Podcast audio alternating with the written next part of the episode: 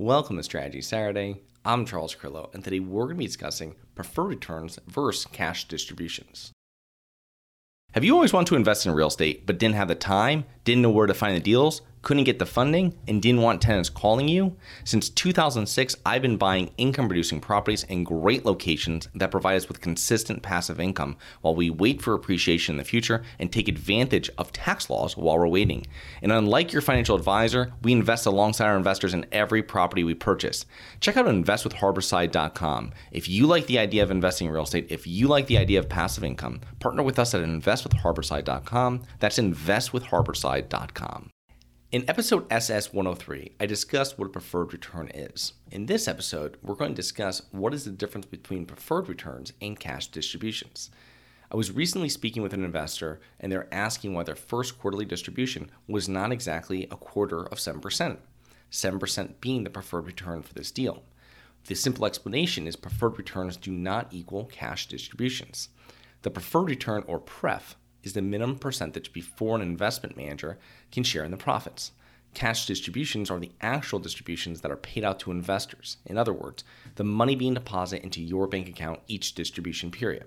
Quarterly distributions are typical, and cash distributions are rarely the same amount each period. So each real estate syndication is different. Properties differ, conditions differ, problems differ, which requires each syndication to have a different business plan, and it takes time for the operators to implement the business plan in order to generate more revenue.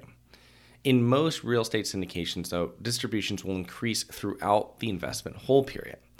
I've passively invested into some value-add deals where I've not received any distributions for the first 1 or 2 years, and some construction projects do not start paying distributions until year 3 or 4. During this time, you may not be receiving a cash distribution, but your preferred return is still accruing, which is very important, which has to be paid out to you prior to operators sharing the profit. In one deal, there were no distributions for the first 2 years. The operators had a more aggressive business plan that had them renovating about 5% of the units each month. With this type of business plan, you need to retain all cash flow in order to cover operational expenses, since you might have consistently a 15 to 20% vacancy rate throughout the property during the first 24 months. Now, the reason being is when you're performing value-add business plan and renovating units, and the contractor says it will take 2 weeks to renovate each unit, the unit's going to be down for much longer than 2 weeks. First, you need the current tenant to leave. They're not renewing their lease and they move. Second is assessing the unit and doing the work. Yes, the work might take just 2 weeks, but they most likely have other units to do first, and this unit is just added to their to-do list. Third is renting the unit after the renovation has been completed. Now, the whole process could take 2 to 3 months from the old tenant leaving to the new tenant actually moving in and paying, because when someone wants to move into an apartment, it might not be for 3 weeks down the road or a month down the road or even more. So you have to take this into consideration. Typically, this is not what our firm does. We will stagger renovations. We have a contractor who is able to renovate, say, 4 units per month, and we will then make sure these units are available for that renovation.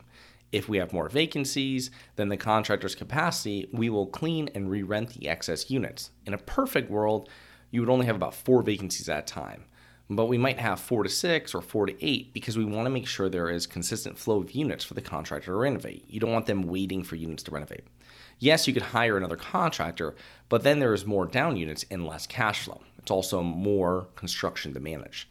It's important to understand that in most value-add projects, you're taking a property that is an operating business and then slightly disrupting it over a 2 to 3 year period in order to make it more efficient and more profitable. As a property renovation process progresses, units are renovated and re-rented at higher rates. Cash distributions will then steadily rise over the whole period. So how do I know what the potential cash distributions will be in a deal? Well, when reviewing an investment offering, you will see a preferred return, and then you will see a section named projected returns or simply returns. And this section will have the projected returns over the hold period. If it is a projected 7-year hold, there will be a column for each year, and in each column, you will see a cash-on-cash return for that specific year. And that is where you can find and review the estimated cash distributions. Obviously, these are all estimates, it's all pro forma, but it's what they're thinking with what their business plan is including. Now, most of our value-add deals will have a 7% or 8% preferred return with a cash-on-cash return that will begin around 5% year one and grow from there. Usually by year 2 or 3, the cash distributions are exceeding the preferred return. So I hope you enjoyed. Please remember to rate, review, subscribe, submit comments and potential show topics at globalinvestorspodcast.com. Look forward to 2 more episodes next week. See you then.